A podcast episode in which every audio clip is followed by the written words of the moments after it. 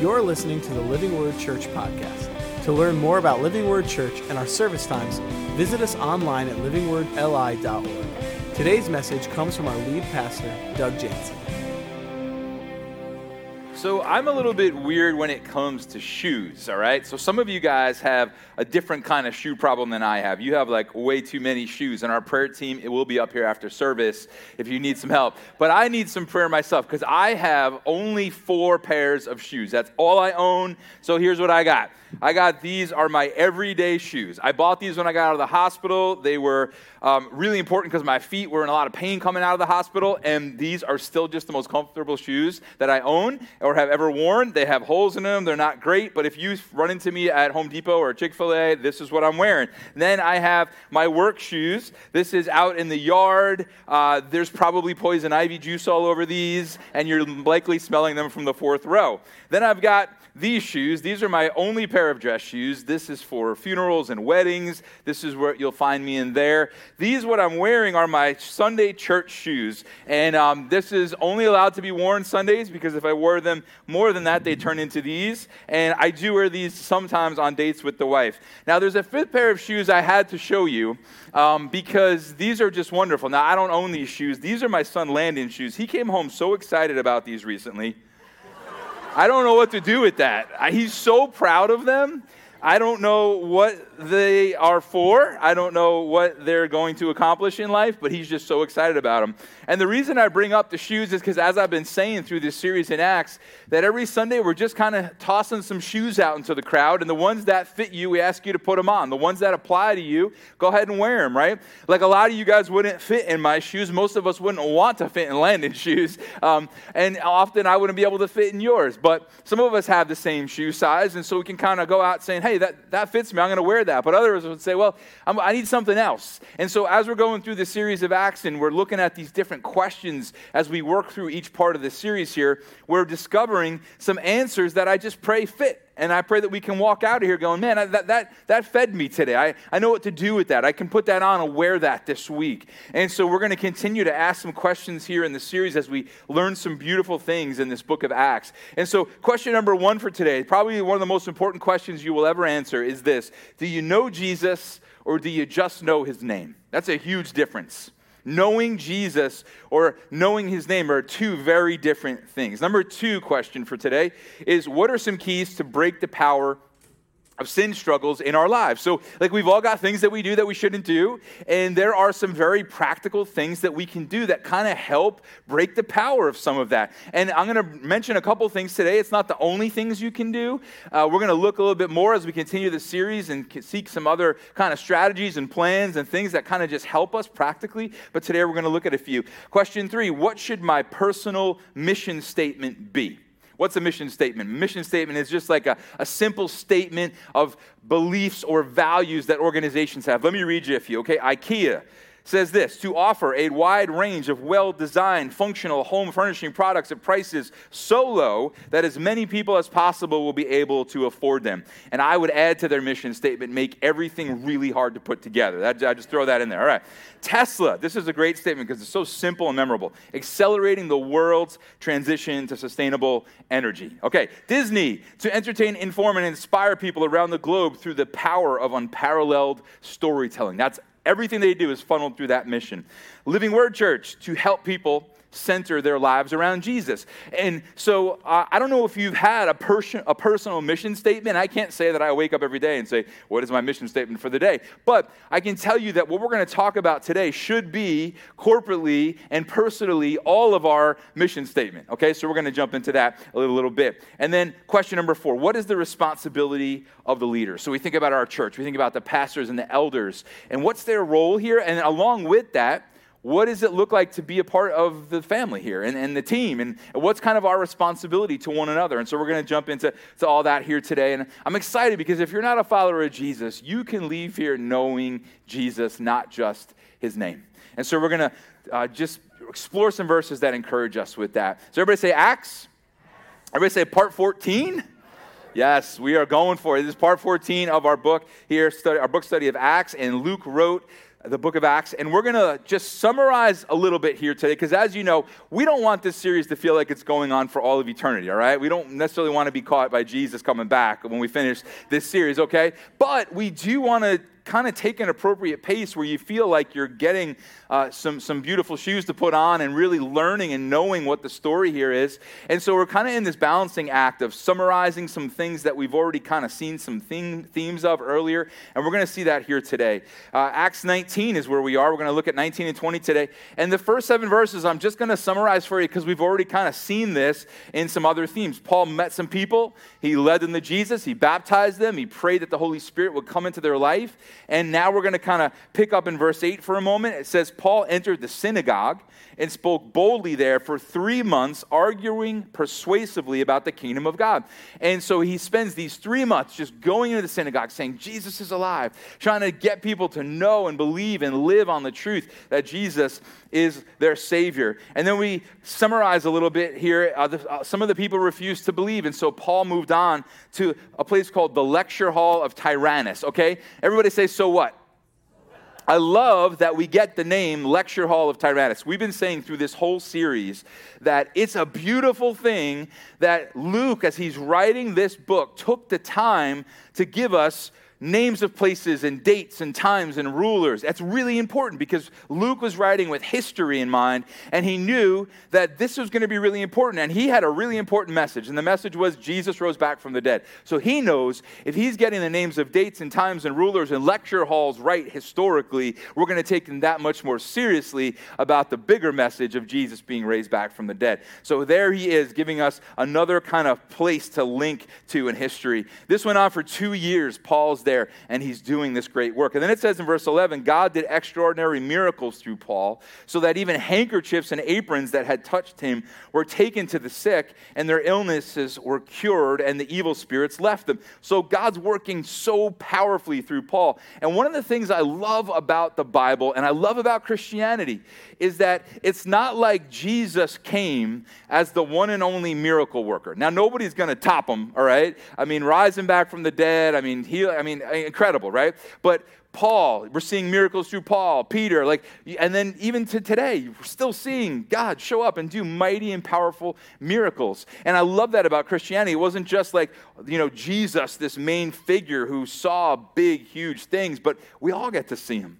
What an awesome thing to know God. Let's keep going. Verse 13. Some Jews went around driving out evil spirits, tried to invoke the name of the Lord Jesus over those who were demon possessed. They would say, In the name of, of the Jesus, whom Paul preaches, I command you to come out. So, are you picturing it? Some people who don't really know Jesus, but have heard of him and know he has power, try to use his name to, help some people who are demon possessed find freedom. And so they say, in the name of Jesus, who Paul preaches, you know, leave this person alone.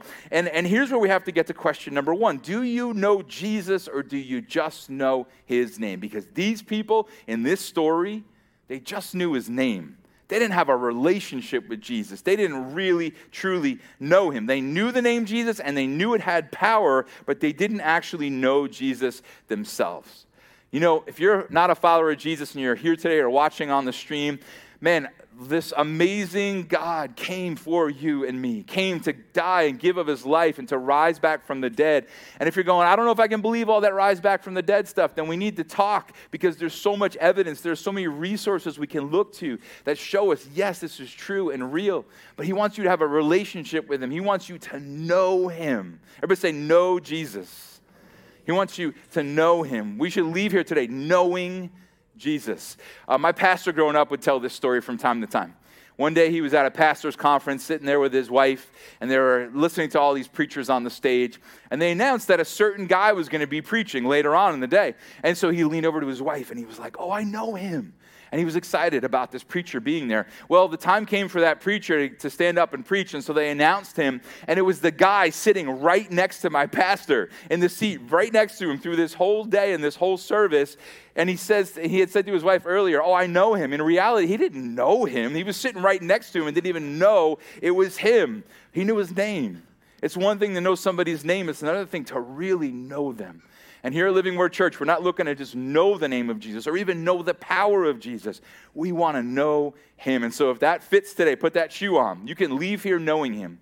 If you came in today and you kind of get caught up in religion lately, not really knowing Jesus, man, let's make it the pursuit of our life to know Jesus. It keeps going here in verse 14 seven sons of Sceva. That's a mouthful. It sounds like one of those tongue twisters there, right? Uh, there's this Jewish priest named Sceva, and he had seven sons. So the seven sons of, I can't even say it, see? The seven sons of Sceva, a Jewish chief priest, were doing this. One day, okay, we're going to pause here for a moment. Wow. One day the evil spirit answered them.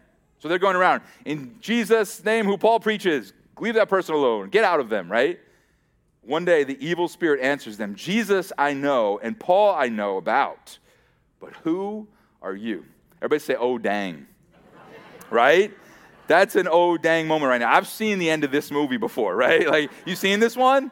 We know how this is going to end, all right? Then the man who had the evil spirit jumped on them and overpowered them all. He gave them such a beating that they ran out of the house naked and bleeding. Everybody say, oh, dang, again. Yes. Verse 17 When this became known to the Jews and Greeks living in Ephesus, they were all seized with fear. The name of the Lord Jesus was held in high honor. People are going, There's something really powerful about this Jesus. Because when people who know him stand in his power, people find freedom. But when people just use his name, it doesn't go so well, right? And that's why it's so important that we know Jesus and we don't just use his name. He wants a personal relationship with you. Again, I'm looking at many people who already know this and some who are just hearing this. But I would ask again the question do you know him personally? Or even for many of us who've known Jesus for a long time, have we gotten caught up in works and religion lately? But do we know him? Can we rest in him today as our great Savior who loves us and wants a relationship with us? And along with that, we should find great encouragement that the God you and I get to call friend has authority and power over the demonic like that. Like it's not even a question. And so if you're in here today afraid of, you know, what the enemy can do or who he is, like know the power of Jesus is so much greater. So do you know Jesus or do you just know his name? It's so important to know. let's get to question 2 here. Verse 18 will lead us there. Many of those who believe, so these people who now believed in Jesus because they saw this tremendous display of power and what Jesus' name could do and those who know Jesus what they could do, it says many of those who believe now came and openly confessed what they had done. Leads us right to question two What are some keys to help break the power of sin struggles in my life? Now, we're going to see two things happening here, okay? So I know some of you guys are note takers, and, and you can write this down. Number one thing that they did to break the power of sin here was they confessed, okay? And I don't mean, and, and please don't be offended if you come from this religious background, I don't mean that they went to talk to a priest and they had a confession. No, they confessed to the Lord and to each other. Really, they came out mainly to one another here. And what we see here in the scriptures is that you and I, when we want to see sin's power broken in our lives and we have a struggle going on, we need to be confessing to the Lord. You can go right to Him because, again, you know Him. You have a relationship with him. You can confess to him, but also we confess to one another, okay? That doesn't mean after service today it's to be like, okay, Brian, would you please stand up and let the church know what, you know, right? But we confess to one another. Why? Well, the scripture says we confess to God for forgiveness and to one another for healing, right? And so when you and I have been doing something and we shouldn't be doing and we bring it out into the light, there is power in bringing it out into the light. And many in those days believed that the power that these different sorcerers of the day had was in its secrecy. They believed like the incantations and the chants and different things they would say and do. The reason they had power was because they were kept secret. The truth is, when it comes to our sin struggles, the power is in the, the secrecy. When we begin to bring it out into the light, when we begin to get real with one another and talk with one another and share with one another the things that we're doing, and we talk to the Lord and we're honest with Him, man, we begin to see the power of those things broken. So, years ago, when I was maybe like 23, 24 years old, I used to get together with this group of pastors every single Thursday, and we would talk and we would pray and we would share our life and just grab some food, and it was a wonderful thing. And one day, as we kind of got to know each other really well, I just looked these three guys in the eyes and I said, Guys, there's something that I just need to confess to you guys, something that um, I'm struggling with, and I just need to bring it out into the light. And I had only told my wife about it, and I brought it out into the light, and in that moment, That thing was broken off my life. I have not struggled with that thing since that moment 20 something years ago. Now, I know it doesn't always go that way, okay? I know sometimes we have to continue to bring things to the light, don't we? Sometimes daily to the Lord, to a person. There are things in my life I have to talk with people that I trust and say, hey, here's something I just, just keep me accountable. Pray for me on this and, and just, you know, you know, check up on me once in a while because I want to make sure I'm honoring God in this way in my life and I'm struggling with it. Sometimes that's how it goes. But no matter what, whether it's like that thing that happened to me 20 years ago where I brought it up and boom, just done, or it's a daily, weekly, monthly thing we have to bring to the Lord or to each other, bringing it out into the open, bringing it out into the light is going to break the power of that thing. The second thing we're going to see again for all you note takers is yes, number one, they confessed, but number two, they repented. All right? We see this here. It says in verse 19 a number who had practiced sorcery brought their scrolls together and burned them publicly. So, a part of the people had been doing these spells. They had their scrolls with their different chants and spells and incantations written on them.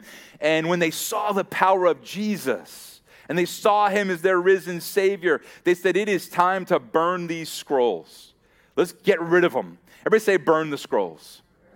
You see, I just wonder is there anything in any of our lives we kind of got to burn the scrolls? You know what I mean? Like any things in our lives that we've, we've kept, right? We've, we've clung to and they've been powerful in our lives, and we've kind of got to burn the scrolls. Is there anything we need to repent, change our mind about, turn from, and deal with in our lives? But you might say, but Doug, um, that's going to be really costly. Like for me to give up some stuff and kind of burn the scrolls in my life when it comes to some of the struggles that I've been keeping secret or even things I've brought out into the light, but I kind of just have some stuff I could easily get back into. Is there anything we need to, to burn today? But, but man, is there a cost to it? Well, look at what it says next. It says, when they calculated the value of the scrolls, the total came to 50,000 drachmas. Present day, that's millions and millions of dollars. And they just burned them. Listen, costly, but worth it. Ask anybody who ended a dating relationship that was toxic to their relationship with God. It was costly, but worth it. Ask anybody who dumped drugs down the toilet or poured alcohol down their sink and then got the help they needed and surrendered their life to Jesus. Costly, but worth it. Ask anybody who stopped worrying about image and what people thought of them and began to share their faith. Costly, but worth it. And I love that they didn't just gather the scrolls. It wasn't like they just gathered the scrolls in a pile and said, okay, we got the scrolls, right? I love that they didn't storm away. They didn't go down to public storage, right? Open up one of those big garage doors and put them in there in case they changed their mind later and wanted to go back to it, you know? I love that they didn't even sell it and, and, and want to profit from the money. They burned the scrolls. It's like that old story of burn the ships, right? Like we're not going back. Is there anything in our lives that we need to sort of burn the scrolls. I have a friend who comes to this church, and um, he told me years ago, you know, growing up in the time that he did, he got into certain styles of music. And there's nothing wrong with certain styles of music, but sometimes certain bands or artists have some really intense stuff on their albums or really inappropriate stuff. And he said as he was getting closer and closer to God, he just began to feel like convicted about some of it. Not all of it, but, but there was some stuff on there that kind of like similarly to the story, there was even some like demonic stuff. And, and he just began to feel like, you know what? If I'm going to follow Jesus, I kind of need to burn these scrolls. I need to get rid of these. And so he took, went through his collection. This is back in the day when you had physical CDs. He went through his collection and he just burned the scrolls. He just got rid of everything that he knew was going to be toxic to his relationship with Jesus. Man, so let me get in your face for a minute. I'm getting in my face for a minute here too, okay? Are there any songs on our devices maybe we should delete? Are there any movies or shows on our watch list that we need to remove? Because they're going to just take us to dark places. And often we're watching these things, listening to these things kind of in secret, aren't we? Are there any items in our home we need to just pour down the sink, wash down the toilet, and get the help that we need and surrender those issues to Jesus? Are, are there any relationships in our lives that need to go? Are there any habits like gossip or jealousy or prejudice that need attention? Are there any numbers in our phone that need to be deleted, apps that need to be removed? Like, what does it look like in our lives to burn the scrolls? It's not easy, it's costly, but man, it's worth it. Ask anybody who gave something up for Jesus, right? Was it worth it? Oh, it was hard, but it was so worth it. Recently, I was just praying. I was praying for church. Kelly and I were taking a little walk around the neighborhood, and we were praying, and and uh, we were praying for church, and, and I just said, God, I just pray. And, and I don't remember if I was thinking of here or the new property or just everything, but I said, Lord, just let our church be like holy ground, you know? Like, like let it be like holy ground. And that's not something we do in our own works, right? It's something that, that you make and you produce. And then I prayed this prayer. I said, God, let our home be holy ground. And as I said those words, the gravity of it hit me because I started to ask myself is there anything that our family does or would do that we wouldn't do if we knew we were on holy ground? And we try to be careful, you know, be, you know, be careful. And it's harder and harder in this culture, isn't it? Just to kind of guard your heart, guard your eyes, guard your mind. But that just, like, I walk with that now, you know, through my day. Like, would I do this? Would I say that? Would I watch this? Would I listen to that?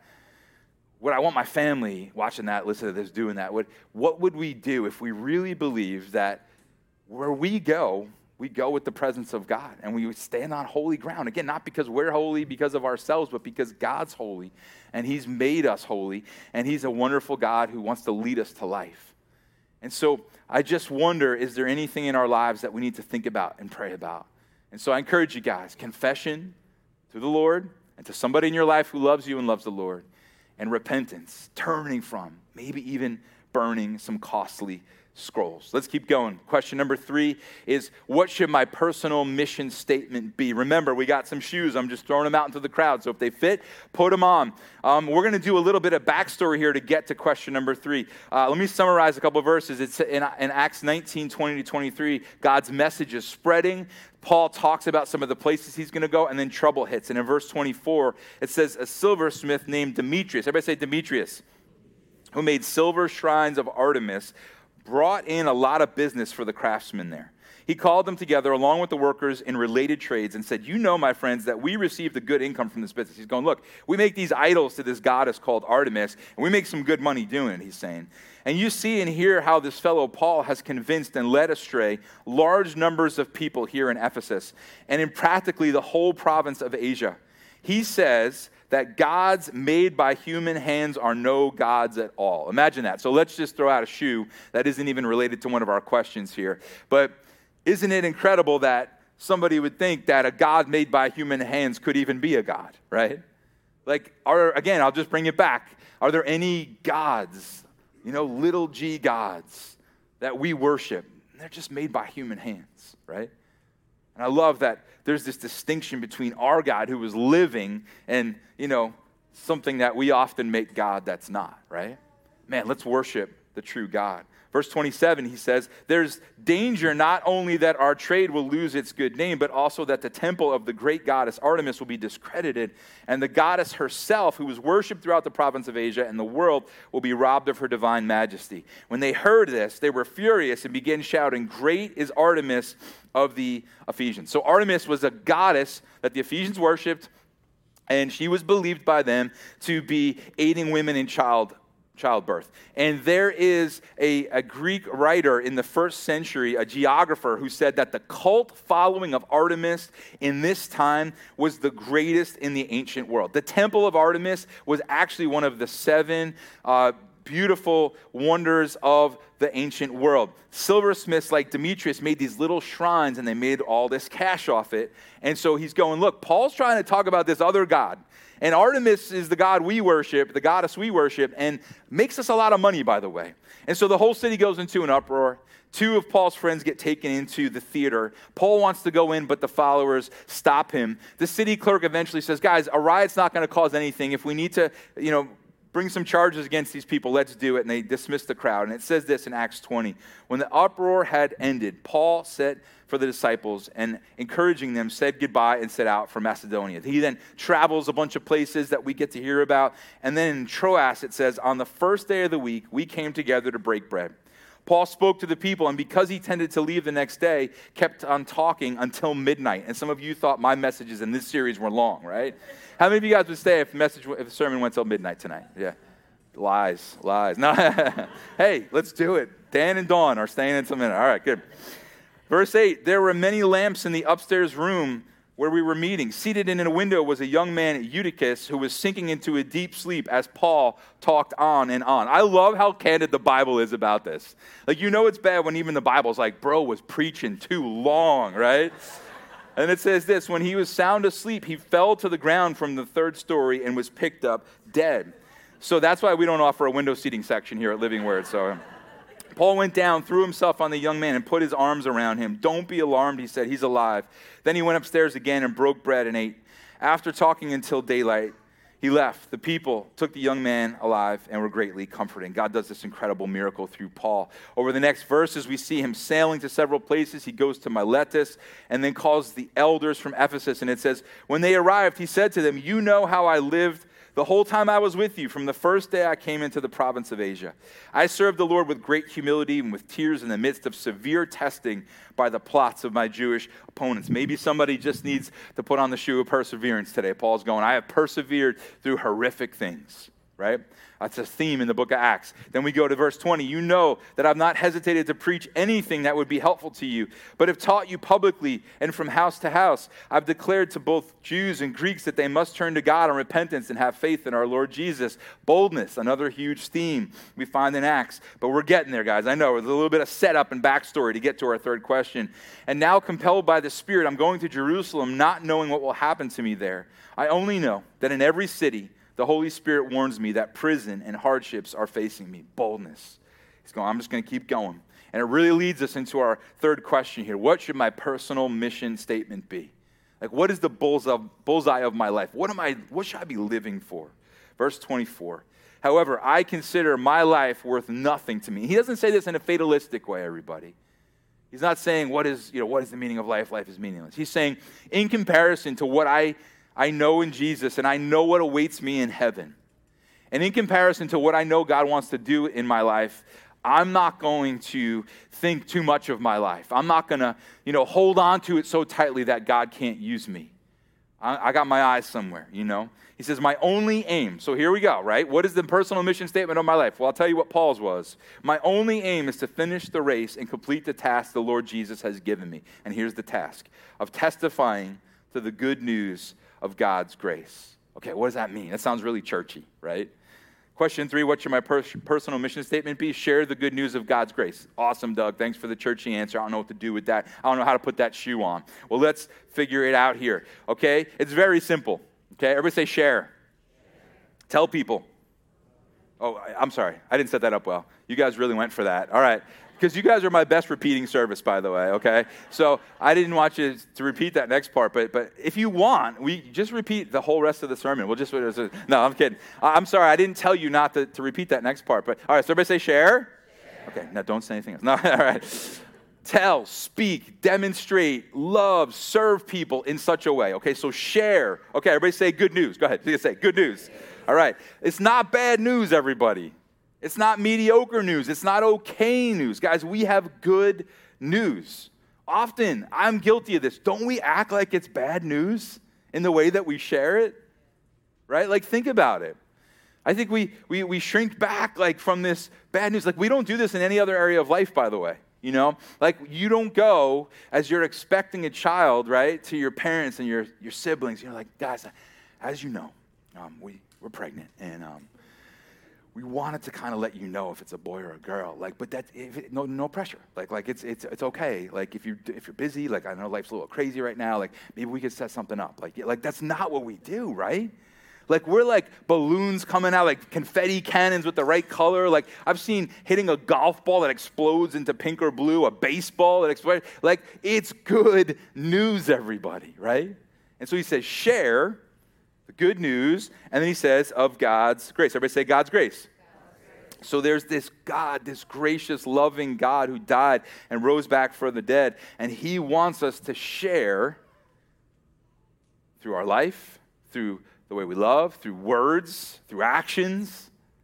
He wants us to share this good news, because it is good news of his grace. That is the bullseye of our lives, everybody. And it's something I'm really challenged as we've gone through this series on Acts that I need to do more. And you know what? Sometimes it's going to cost us. And we're going to talk a little bit more as we continue on in this series about how to do this effectively. Next Sunday, we're going to get into it because that's where the verses take us. But I know some of you guys are thinking the same things I think. But Doug, I've got like a job, I've got kids, I've got a mortgage, I've got stuff to do, I'm busy. And I just want to let you know that in all of those scenarios, two things are true. In everything I just said, your school, your work, your neighborhood, your home there's two things that are true. Number one, there are people who need to hear that there's good news. Everywhere we go, the grocery store. I'll tell you next Sunday, I think, I think it is, a story about a, a good fail I had at the grocery store lately, wimping out, sharing my faith like I knew God wanted me to. That, I'll tell you next week about that one. And the second thing is ways that you can share it. So in every place you go, there are people who need to hear it and there are people, and, there, and then there are ways that you can show it. Again, through the way that you speak, through the way that you love, through the way that you serve. Um, I think sometimes as, a, as, as like the big, the big C church, like the church around the world, I think we think too long, we, I'm just going to show them through my actions. I think that's important, but we got to get to the message, right? We got to get to the good news. It's kind of like having the baby reveal gender party, and you have the box there and the golf balls inside, and you're, but you never swing at it, right? Like it, it's all set up, but but I got to speak it, right? I got to talk about my faith. I got to talk about this good news. So I do think loving and serving and all those are important. But at the end of the day, we got to get to the message. It's the bullseye of our lives. And so we've seen today, Jesus wants a relationship. He wants to know us and us him. We've seen today that there might be some confession and repentance we need to be doing in our lives. We've seen today that there's this amazing Savior that wants us to share the good news of His grace. And let's run through question four. Uh, Acts 20, 25 to 27, Paul tells them he's leaving and uh, he will never see them again, yet he boldly goes ahead.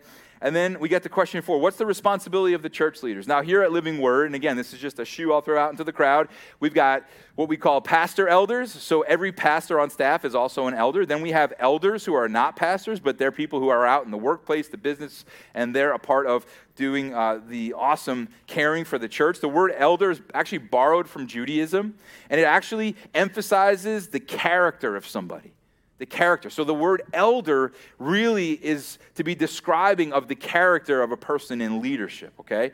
Underneath the elders, we've got ministry team leaders, we've got small group leaders, we've got one-on-one disciplers, and we've got a ton of team members and in our church family, right? And so to our pastors and elders and our future pastors and elders, because we always want to be training up people, and to the rest of us as a church, because these are important things for us all to have our eyes on, let's just fly through this real quick. Verse 28 Keep watch over yourselves. This is what he says to the elders and to the elder pastors here. Keep watch over yourselves in the flock of which the Holy Spirit has made you overseers. Watch out for yourself. Ready to say yourself.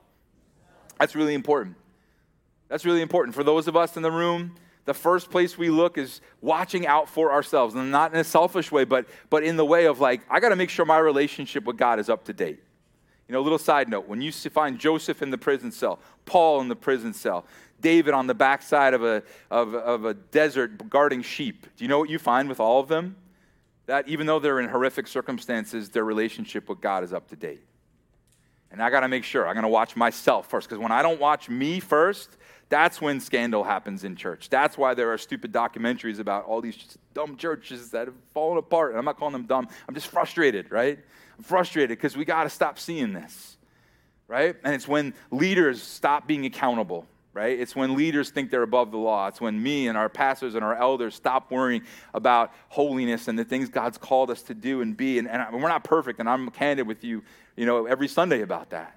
But there's got to be a continued, you know, eyes on Jesus. And Lord, I'll make my heart right and search my heart and just know me, Lord. And show me any wrong way, right?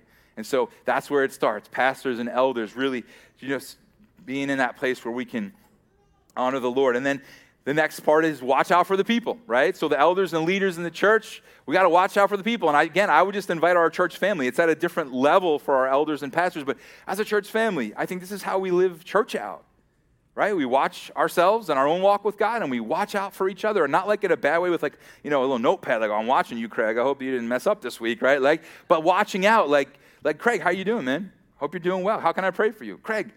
Dude, are you all right, man? Uh, you seem down lately. He doesn't really, but uh, Craig, right? Like we're there for each other. And, and Craig, just be careful. Guard your heart. You know, don't get deceived, right? Like that we're there watching out for each other. And overseers is this word that describes the responsibility elder. So, so elder is about character. Overseer is about the responsibility. And then it says this, be shepherds. Everybody say shepherds of the church of God, which he bought with his own blood. What does that mean? It means that we've got to care for the people, we've got to protect the people, we've got to lead the people and feed the people, right? That's our job, that's our role. And Jesus made this whole church experience a thing, and it cost him his own blood. And so this is really important. And then the last verses we're going to see are right here. I know that after I leave, savage wolves will come in among you and will not spare the flock. Even from your own number, men will arise and distort the truth in order to draw away disciples after them. So be on your guard Remember that for three years I never stopped warning each of you night and day with tears. We have to be so careful because sometimes, even among us, some people will kind of start to say things that are going to pull people away from Jesus. And we've got to be shepherds and protect the flock. So, what's the responsibility of the church leaders? Watch out for ourselves and watch out for the people. Let me just summarize the end of this. Paul encourages some people with some final thoughts. He prays with them, he weeps because he knows he'll never see them again, and then he gets on a ship and leaves. And that's the end of chapters 19 and 20. So, real quick, what we see today? Do you know Jesus or do you just know his name? Know him. Know the person. Whether you came in today not knowing him at all or you came in knowing him, know him. Know him in a new way for those who didn't, but know him deeper for those of us who did. If you don't know what it looks like to know Jesus, we're here to walk with you through that what it looks like to help you understand how to read the Bible and pray and have conversation with God. Number two, what are some keys to break the power of sin struggles in our lives? Confess to the Lord, confess to one another, repent, turn our minds, change our minds, turn things. Sometimes we got to burn the scrolls, everybody. Are there any scrolls we need to burn in our lives? Question three, what should be my personal, excuse me, personal mission statement? Share the good news of God's grace. That's what we're aiming at. I promise you something. I promise myself the same thing. When we stand before God one day, we're not going to be like, ah, if I'd only had a few hundred more followers on social media, right? If I'd only been a part of a few more bowling leagues, you know? If only I'd been more successful in business. You know what we will say? If only I'd led those few followers I did have to Jesus. If only in those bowling leagues I'd rallied around my friends and believed that God could do something special on a Tuesday night in a bowling alley with a bunch of guys. Probably should be doing other things maybe with their time weekly. Right? If only in business I hadn't just been about the bottom line and black or red. But man, if I had had boldness to share my faith, right? Man, how important and how powerful. That's the bullseye of our lives. Church, I'm just saying it because I, I need to hear this too. Again, I'll tell you about my fail next week when I should have been bolder and ShopRite last week. But man, we've got to grow in this, and, and, and I'm ready to go. I'm ready to learn and grow in this. But we've got to get to the message. Share, share the gospel of, of, of God's good news and grace. And what's the responsibility for the leaders? Watch out for ourselves, watch out for the people. Care, protect, feed, and lead.